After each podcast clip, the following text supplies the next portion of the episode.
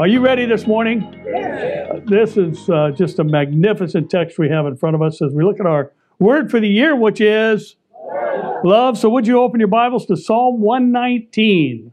Psalm 119. We've got 176 verses to cover this morning. Actually, we're just going to look at one set of uh, eight, and uh, we'll be looking at Psalm 119, 161 through 167. Now, we've talked a bit lately about science and some of the things going on in those communities today. And I couldn't help but think as we began our time in one particular verse uh, of what the word science actually means. It means the systematic study of the structure and behavior of the physical and natural world through observation, experimentation, and the what's the next word? Is it up there? Okay, well then take a guess. What do you think that no? Through the testing of theories against the evidence obtained. That's what science says. There's a proposition made, it's put to the test, and held up against the evidence that has been obtained. Now, we've talked about the fact that, well, evolution demands transitional species by the trillions scattered over the surface of the earth, and there are none.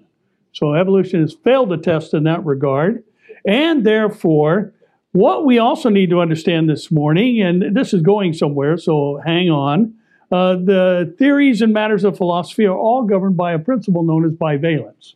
Uh, bivalence uh, means this any theory or truth claim is either true or false. It cannot be neither, nor can it be both. And therefore, if something is said from the scientific community, it's either true or false. It can't be both. And it can't be neither.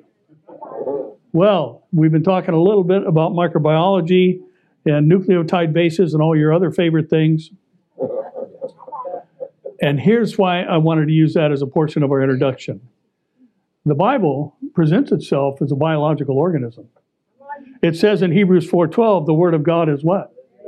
It's living, and therefore the principle of bivalence will apply to the word of God as well. It should be testable, and the testings of the propositions made in Scripture can indeed be put to the test, and there is evidence that we can obtain through the close examination of Scripture. The Bible claims to be living and powerful, sharper than any two edged sword, piercing even to the division of soul and spirit and of joints of marrow and marrow, and is a discerner of the thoughts and intents of the heart. In other words, the Bible exposes the heart of man. Is that true?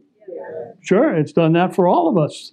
Now, among the many truth claims of the Bible, being living and powerful is a significant claim for a book.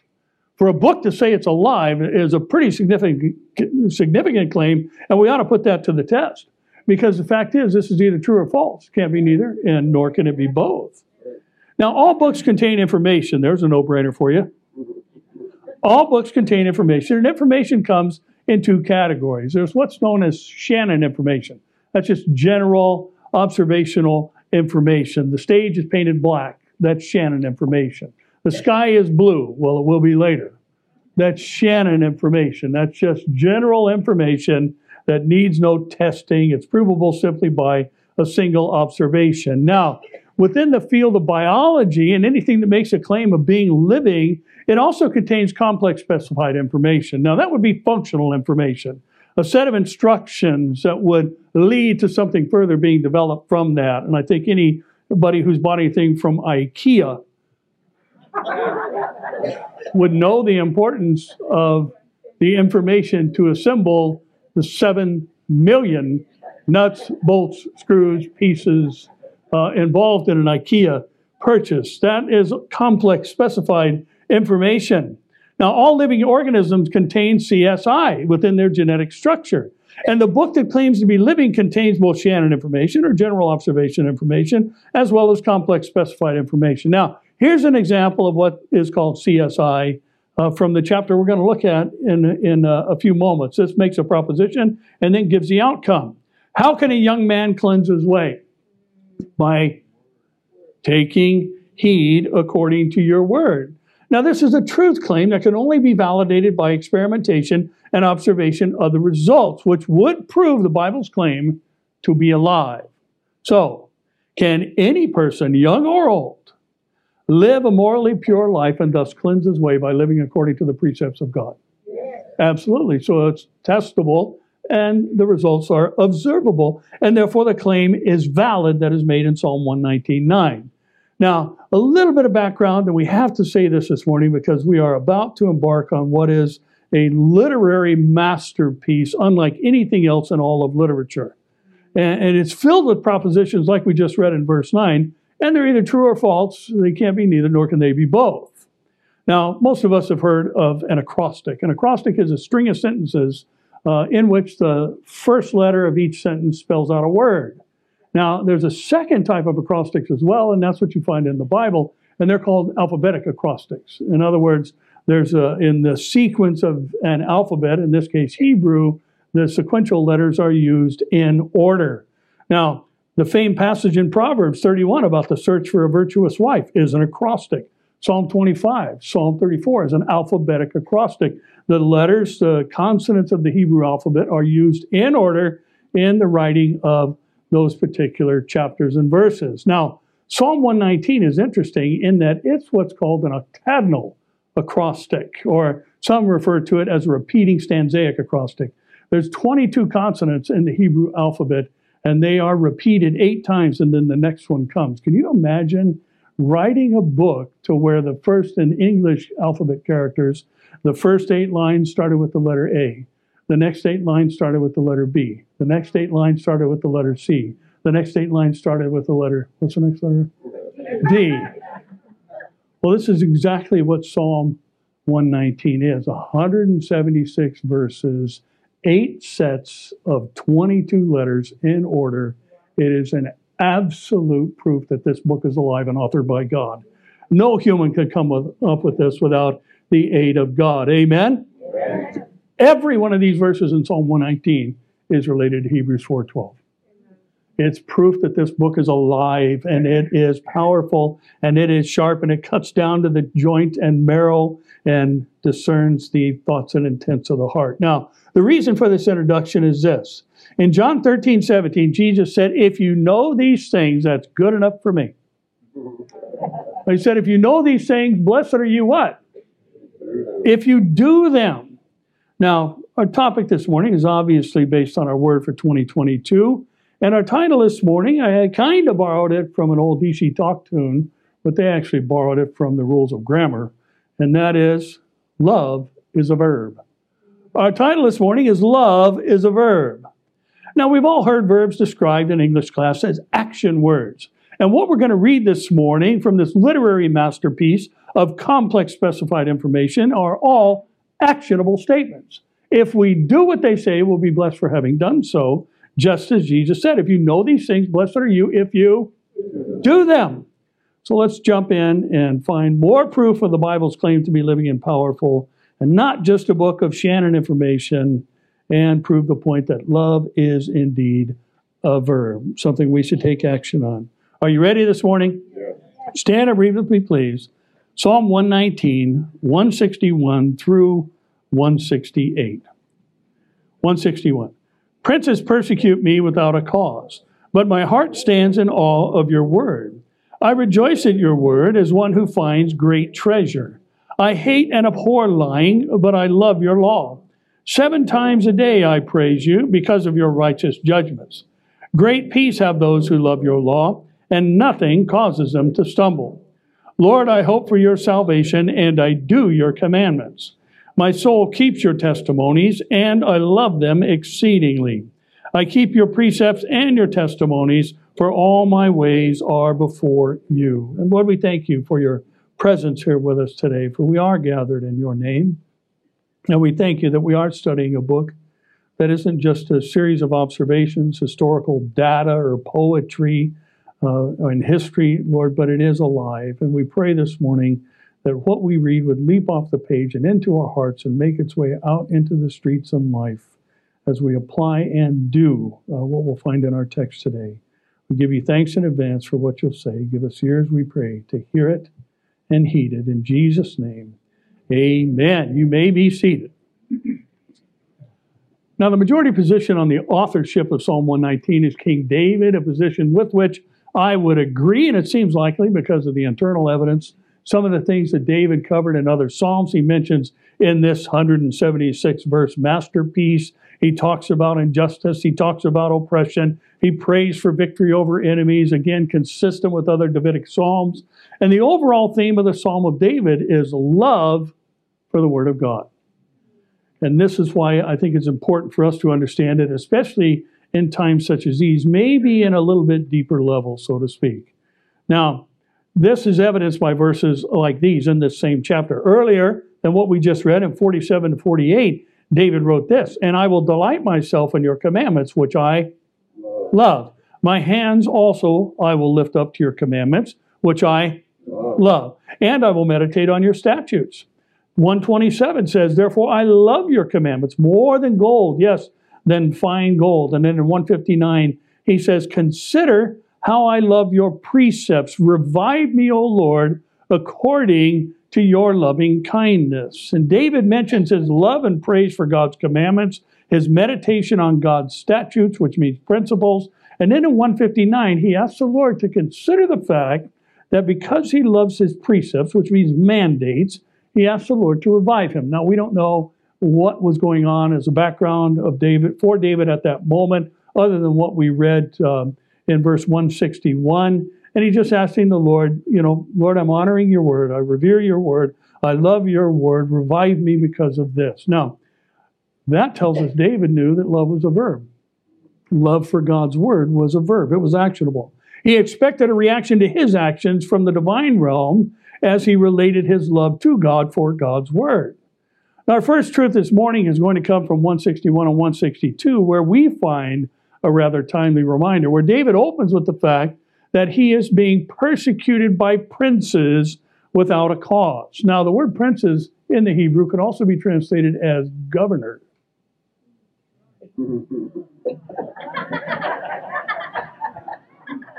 Purposeful pregnant pause. It, it can also mean head persons or people in places of power, is what's implied there. And David is saying he is experiencing persecution from within his own government. Remember, he was the king. And the way he handled government persecution was to stand in awe of God's word and rejoice as one who finds God's word to be a great treasure. And listen, whatever's going on in today, in our world today, and it's a mess. It's a mess and getting messier by the day. We need to deal with this and the oppression and persecution that we're experiencing by standing in awe of God's word because it stands fast in the heavens. It is still living and powerful. It is still going to prevail, and it will accomplish the purpose for which it was sent, and it will never return void. And we read this recently and need to mention it again this morning, at least in part. I mentioned, I think it was last week, Psalm 19, 7 through 11, are some of my favorite verses um, in the Psalms. But 9 through 11 says this The fear of the Lord is clean, enduring forever. The judgments of the Lord are true and righteous altogether. More to be desired are they than gold, just like we just read, yea, than much fine gold. Sweeter also than honey in the honeycomb. Moreover, by them your servant is warned, and in keeping them there is what?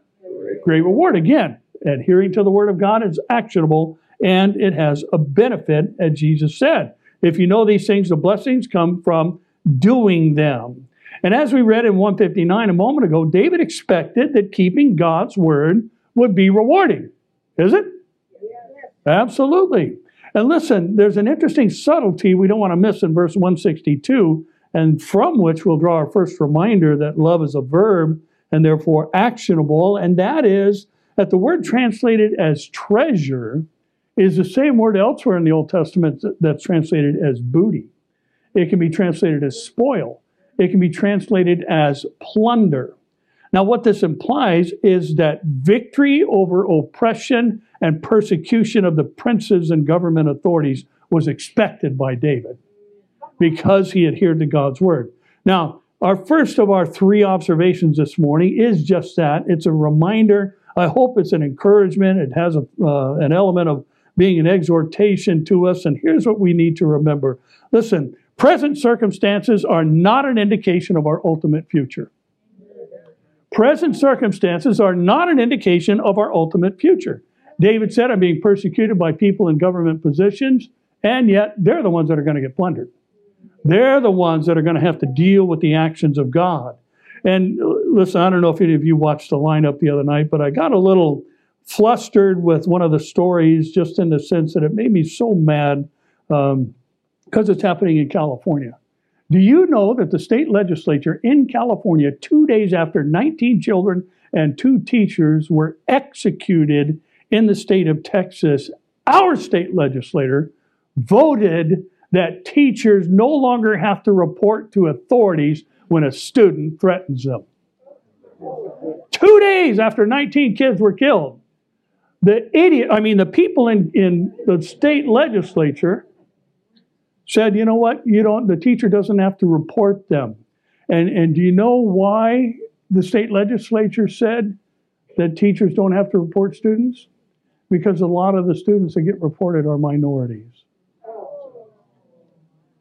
And we don't want them to be intimidated by a police presence early in their life experience. And you know what? I, I'm just going to tell you because um, I'm, I'm ashamed of it in a proud way. That was a joke, by the way. I'm not ashamed of it at all, but it got to me to the degree where I looked at the camera and I said, Listen, fellow Californians, Quit voting for stupid people.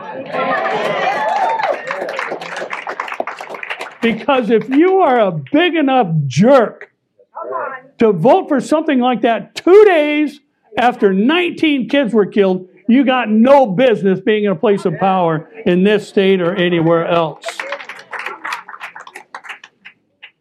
And then I read this and wrote this on Friday and Saturday. You know what? In the midst of all this ignorance and stupidity and lunacy, we can still stand in awe of God's Word. It is still what it is. It will never change. And someday everything is going to change. And David was being persecuted, yet he knew that that would only lead to a future plundering for his persecutors if they didn't repent and come to God. And listen, our love for God and His Word is going to yield a glorious future, even though we live in a perilous present. Things are going to change someday. And listen, we coined a phrase here some years ago, uh, way back when we were on 6th Street uh, over in Tustin, that we need to live as future first thinkers. We always need to keep our mind on the future and where we're going. Because if all you do is look around and all you do is see the circumstances around us, it can be overwhelming, right? It can be discouraging. And let, let, yet David says, when I look to your book, I rejoice. And I'm in awe of the things that are written there. And that's how we handle the situation that we're in right now. And, and let me say this, it's just kind of popped in my mind. And uh, our, our next set of verses will bring clarity to this, but I want to introduce it here. There's a lot of people today that kind of mock Christians saying that they're being persecuted today. And a lot of people within the church say, we're not suffering persecution. And that statement, in essence, is saying that persecution is limited to having to attend an underground church or uh, run for your life or hide underground or uh, be threat, threatened with uh, losing your life. And, and oh, that's all that persecution is. Now, I completely disagree with that because being killed for your faith is not the exclusive form of persecution. And we'll prove that in a moment. Listen, after all, we have to remember the martyr goes directly into the presence of the Lord where there is fullness of joy and pleasures forevermore. So, where's the downside of that? But listen, persecution and what we are experiencing today is being silenced about your faith. And I believe the greatest persecution that has happened in the course of church history, at least as far as its reach and the numbers of people it has impacted, is being pressured and socially shamed into silence about the gospel of Jesus Christ. I mean, think about it today. Could you imagine going on social media today and posting online that homosexuality is a sin? Could you imagine doing that? Do you know what would happen? Well, if you don't, I can tell you. Uh, you would receive hate mail and threats and you would be told that you're not loving, and you would be called a bigot, and you would be called a hater, when it's not your position, it's God's. And so the church today, I believe, is being persecuted through social pressures and bullying. And this has done more damage to anything than anything in church history. After all, persecution spread the gospel. The martyrs spread the gospel. When people were in fear for their lives, it filtered out the church and true, solid Bible believing Christians while they were on the run. And many died for their faith, were sharing their faith while they were on the run. Satan thought, you know, I'm going to start persecuting this church, and all I did was spread it. And Jesus even, you know, talked about Antipas, his faithful martyr, uh, who was persecuted and died. And, you know, Antipas, I think Antipas' name is kind of interesting because it means against all. And it was said that when Antipas was being martyred, his martyrs said, or those who would martyr him, said, Antipas, the whole world is against you. And Antipas said, Well, then I am against the whole world. Now, listen, if we have to stand alone and yet we're standing on God's word, that's the only place for us to stand. Because it is alive, it is powerful. And listen, think about the world today and the opinion of the world about the church. We're charlatans, we're fools, we're weak minded, we're haters, and most of all, we're powerless. And what we believe means nothing. And yet, if you put it to the test, it proves what it says. And you can take action on the things that the Bible says, and they will prove themselves to be true. So, what do we do in times such as these? We stand in awe and rejoice at God's word. Because God's word has told us this. Isaiah 54 17 says, No weapon formed against you shall prosper, and every tongue that speaks against you in judgment you shall condemn. For this is the heritage of the servants of the Lord, and their righteousness is from me, says who? The says the Lord. Now, listen, some would say immediately, oh, this was written to Israel. No, this was written to Israel about God's character. Does God's character change? Is Israel the only servants of the Lord? Are we the people who have received an imputed righteousness? Our righteousness is from the Lord. So this is for all servants of the Lord who have an imputed righteousness, a righteousness they neither deserved nor could earn, but was placed in their account by another. Listen, if there's something written to Israel that is about the nature and character of God, we are free to appropriate it as our own because He doesn't change. So, what that tells us is that there is coming a day of not a great reset, but a great reversal. And God is going to turn things around. Jesus is coming again. David said, You know, my peers are persecuting me for no reason, but my heart stands in awe of the Word of God, and therefore I can rejoice knowing that someday the tables will be turned, and current circumstances are no indication of my future. And he found this in the treasury of God's Word, and he wrote it down for us. Now, listen, in 163 to 165, we find further proof of what we just said. 163 says, I hate and abhor lying, but I love your law. Seven times a day I praise you because of your righteous judgments. Great peace have those, here's our verse for the month. Great peace have those who love your law, and nothing causes them to stumble. I like the word nothing, don't you?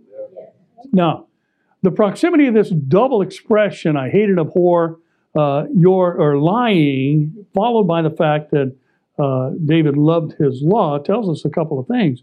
One, the fact that it's so close to being persecuted by princes without a cause tells us that lying about someone is a form of persecution. This is what David was experiencing. There were lies being told about him. I think we can be sure there were lies being told to him as the king of Israel. We know uh, there was a divided kingdom. We know David spent a, a great deal of time dealing with, you know, betrayal and uh, the other things we know about his uh, family life history. And he hated it. He hated what was going on. And then he drew a contrast between he and his persecutors by saying, But I love your law. So if he says, I hate and abhor lying, but I love your law, that tells us that lying is against God's law. Hello? That lying is against God's law. Now, then he says, I, I praise you seven times in 164. And some see this as literal. Some say, well, David set aside seven times a day to praise the Lord. And, and others say, well, this is a figure of speech. And I believe the latter of those two things is true. I think what David is saying is the same thing he wrote in Psalm 34 1. I will bless the Lord at all times. His praise will continually be in my mouth. Seven being the number of seven being the number of completeness. I think David is just saying, you know what? I'm going to praise God all the time, all the time, seven times a day, all day long. His praise shall continually be in my mouth, even when persecuted without a cause. And we might even say for David, even during immense peer pressure, since David was royalty too. He continued to praise the Lord because he knew the Lord was a righteous judge. And I thought Spurgeon had a good observation here, and I copied it, and it'll be on the screen. From these verses, he said this If we praise God when we're persecuted, our music will be all the sweeter to Him because of our constancy in, suffer- constancy in suffering. If we keep clear of all lying, our song will be the more acceptable because it comes out of pure lips. If we never flatter men, we shall be the better condition for honoring the Lord. And Spurgeon obviously had a masterful way with words. That's why he was called the Prince of Preachers. And his words are the perfect segue to our verse for the month as the things he said in light of King David's words. The result is great peace for those who love the Lord's law, and nothing causes them to stumble. You can't stumble if you follow God's word, right? Because there are no hurdles in God's word. The devil tries to throw up roadblocks, but by the power of the word of God, we can overcome them. Those weapons formed against us will not prosper, bring about their end result. Nothing can cause us to stumble. Not anyone named Biden or Newsom or Pelosi or Schumer, not even Ocasio Cortez or Tlaib can cause us to stumble. Now, here's what we need to remember about love being an action word or a verb. Listen this morning. It's easier to do what you love than what you have to. It's easier to do what you love than what you have to. If we look at God's word through the lens of a series of restrictions, and we're going to see his law as lessening our life experience and doing what the word says as some type of obligation. We might even view it with some type of penal attitude, like, well, you know, uh, I'm a sinner, Jesus forgave me, but I still have this lesser experience because of my past. Now, think about this. Have you ever been willing to do something, or at least were not opposed to doing it until somebody asked you to? Oh, don't leave me hanging up here. You've all done that too.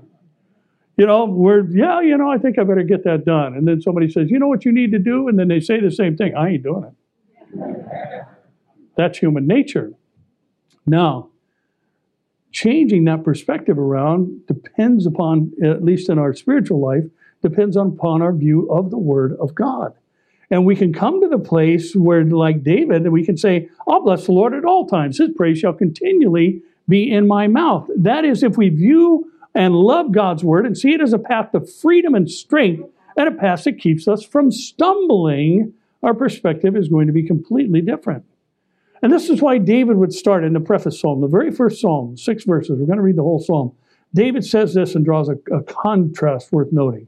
Blessed is the man who walks not in the counsel of the ungodly, nor stands in the path of sinners, nor sits in the seat of the scornful, but his delight is in what? The law, the law of the Lord.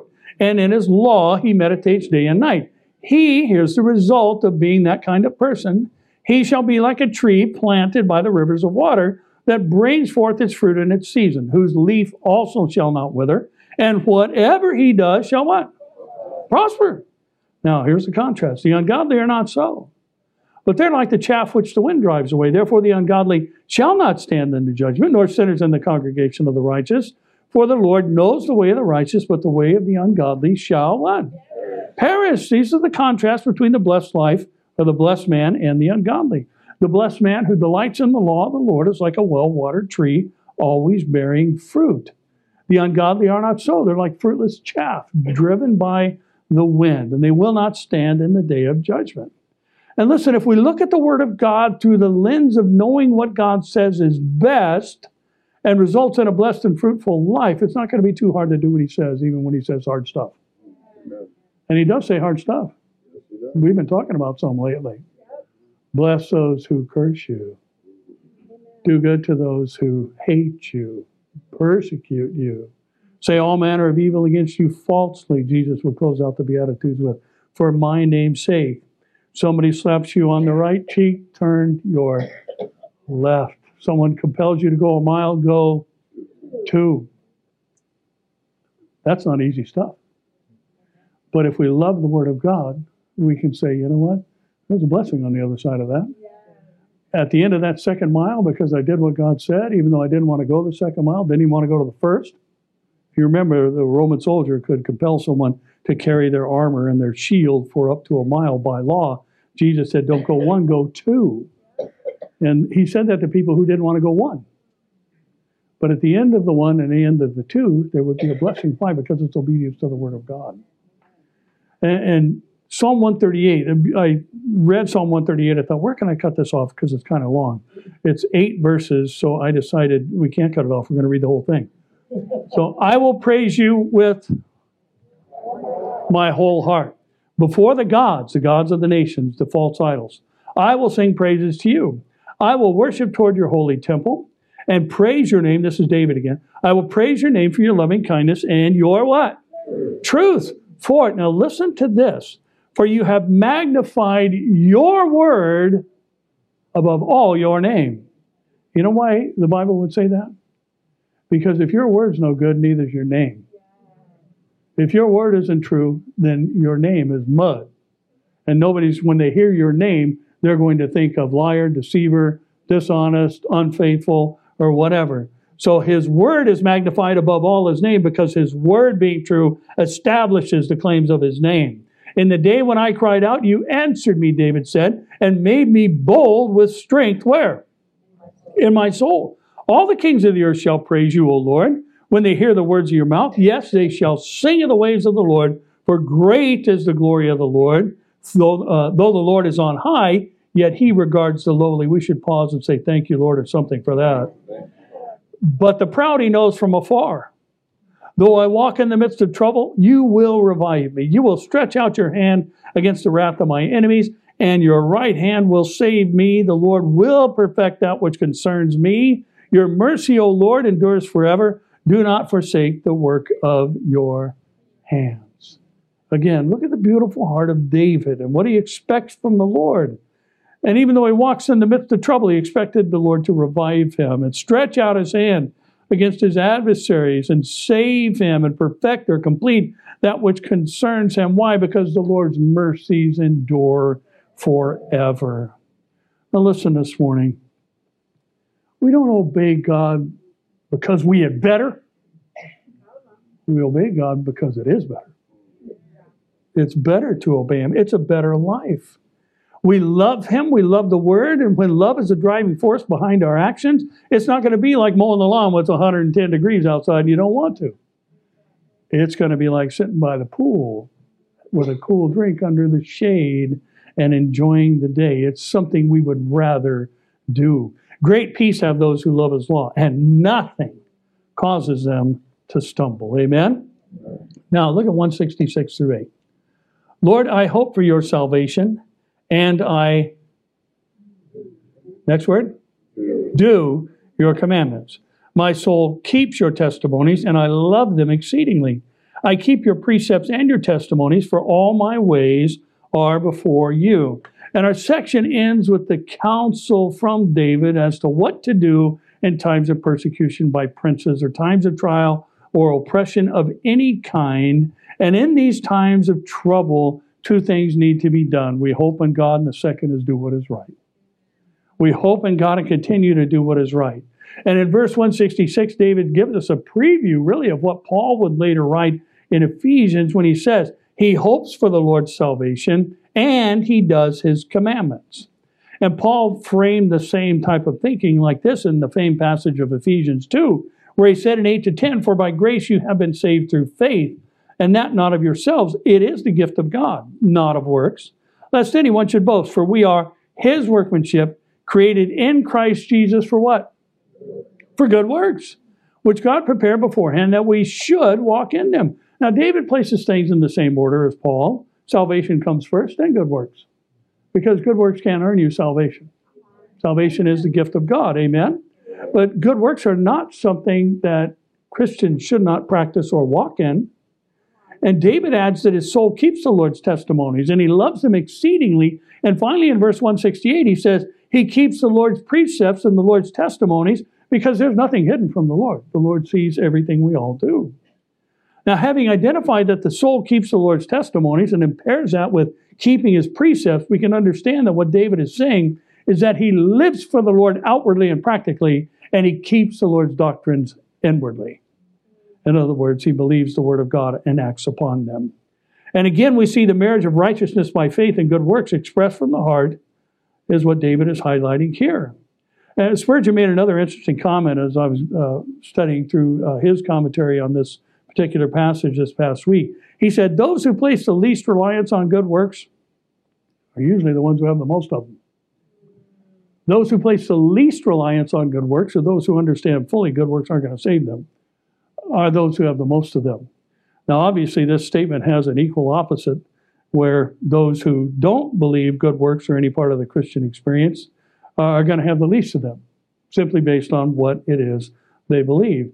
Now, the curious thing about that particular belief that you know good works don't have a uh, any application to the Christian experience is that that doesn't apply to other things we love. When you love somebody, you're always thinking about ways to please them. When you love somebody, you're always thinking about ways to show you care for them.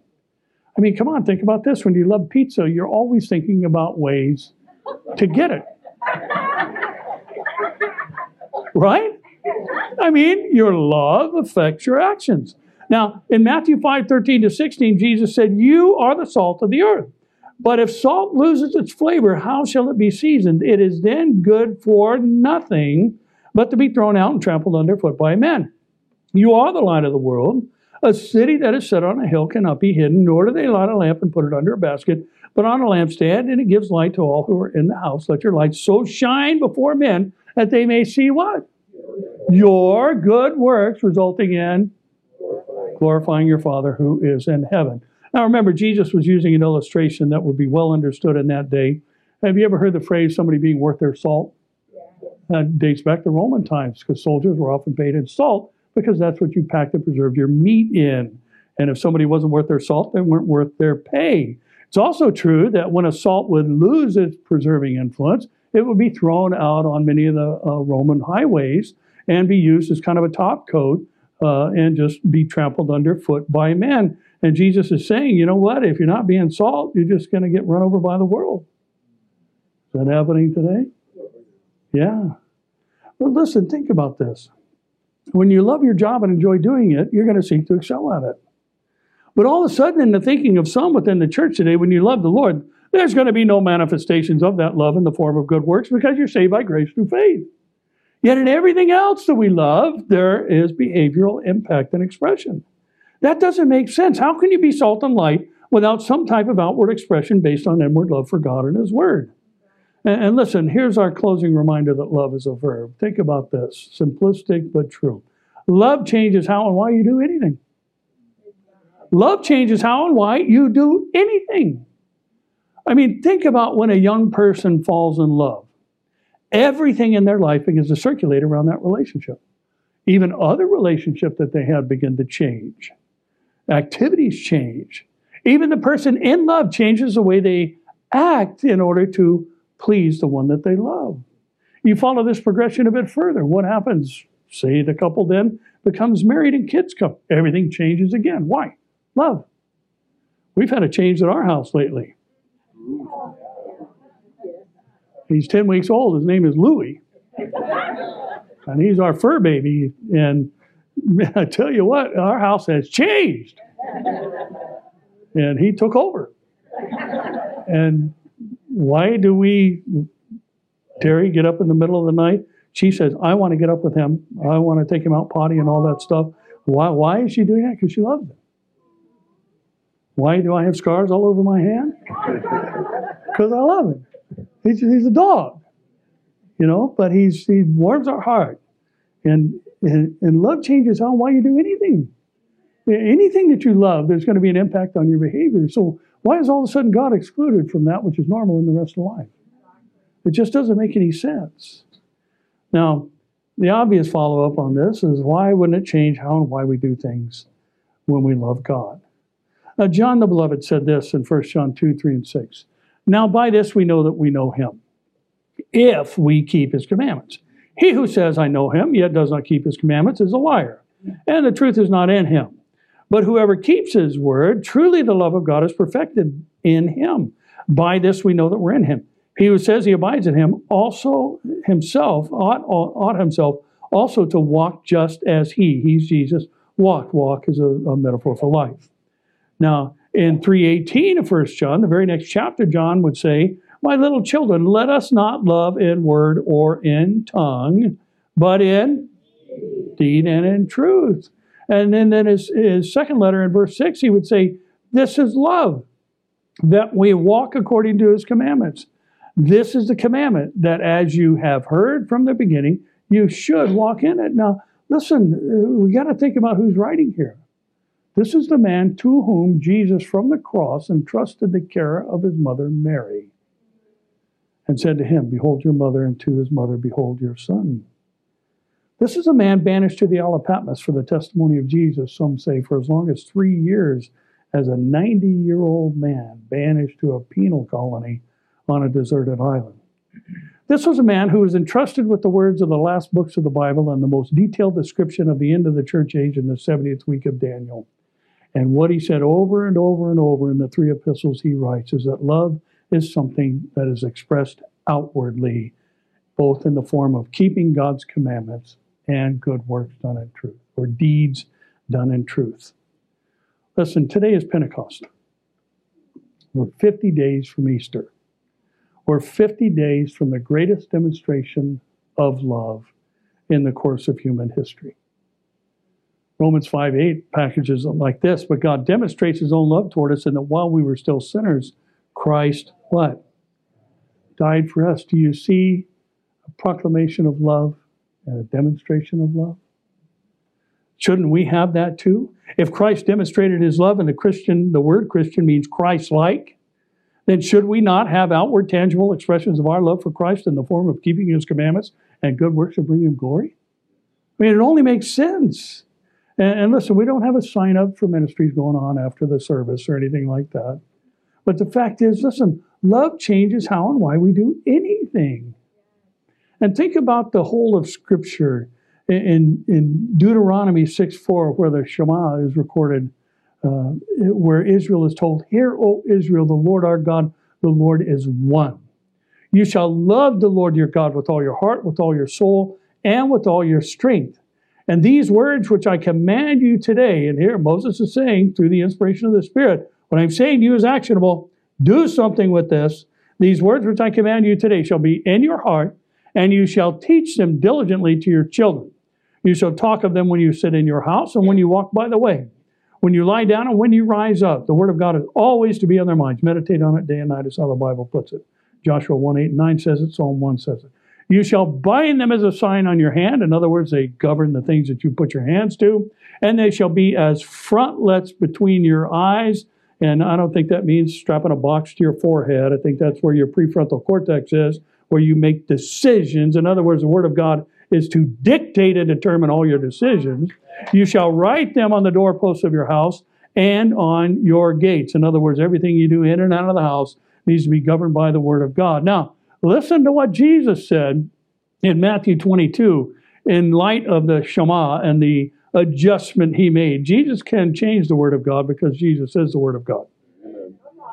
And he put it like this when the Pharisees heard he'd silence the Sadducees. They gathered together, and then one of them, a lawyer, asked Jesus a question, testing him, saying, Teacher, what is the greatest command, the great commandment in the law? Jesus said to him, You shall love the Lord your God with all your heart, with all your soul, and with all your mind. The Shema says strength. Jesus says with your mind. This is the first and great commandment, and the second is like it. You shall love your neighbor as yourself. On these two commandments hang all the law and the prophets. Now, why did Jesus move from strength to mind? Because anything that you're convinced of in your mind and that you love in your mind, it's going to affect all your actions. Anything we love, anything that is solidified in our mind and, and has expressions of love surrounding it, uh, is going to start there and make its way out into the rest of life. And what we need to observe from these two readings is from the giving of the law to the fulfillment of the law and beyond, love has always been a verb. It's always been an action to be taken, not simply an emotional feeling. Love the Lord your God with all your heart. Teach your children to do the same. Talk about those things. When you go out, when you walk by the way, when you lie down, when you rise up, bind them and let them dictate the actions of your hands. Be constantly on the thoughts of your mind and bind, write them on the doorposts of your house and on your gates. You're going in and going out. It should all be about the Word of God. Jesus said, you know, this is what the whole law and prophets is about. It's about love. And if we love the Word like David did, we'll see the results of which David wrote. This book we study is claimed to be living and powerful. And we put it to the test. And the results are observable.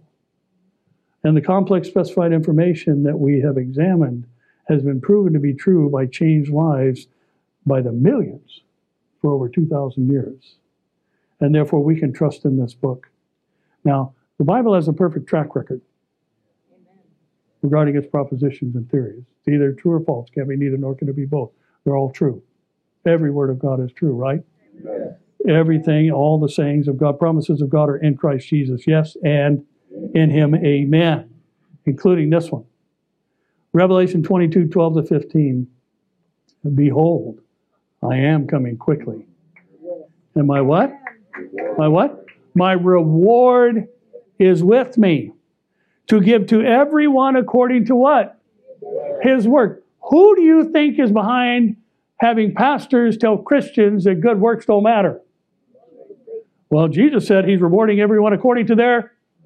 So who's going to say you don't need works? You don't need works to save you. They can't save you.